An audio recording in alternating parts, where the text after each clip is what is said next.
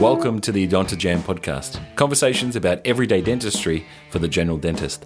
I'm your host, Dr. Jesse Liang, and I'm a general dentist from Melbourne, Australia, who's passionate about continuous learning and dental education.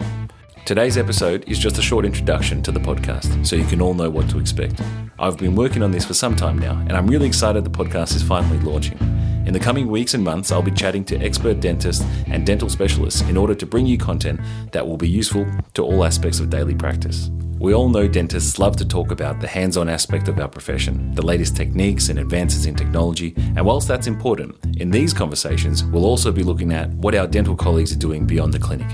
I hope you find the conversations entertaining and insightful. And if you have any suggestions about future topics you'd like to see discussed, please let us know via Facebook, Instagram, Twitter at Odontojam. Our first episode will be up within the week, so stay tuned.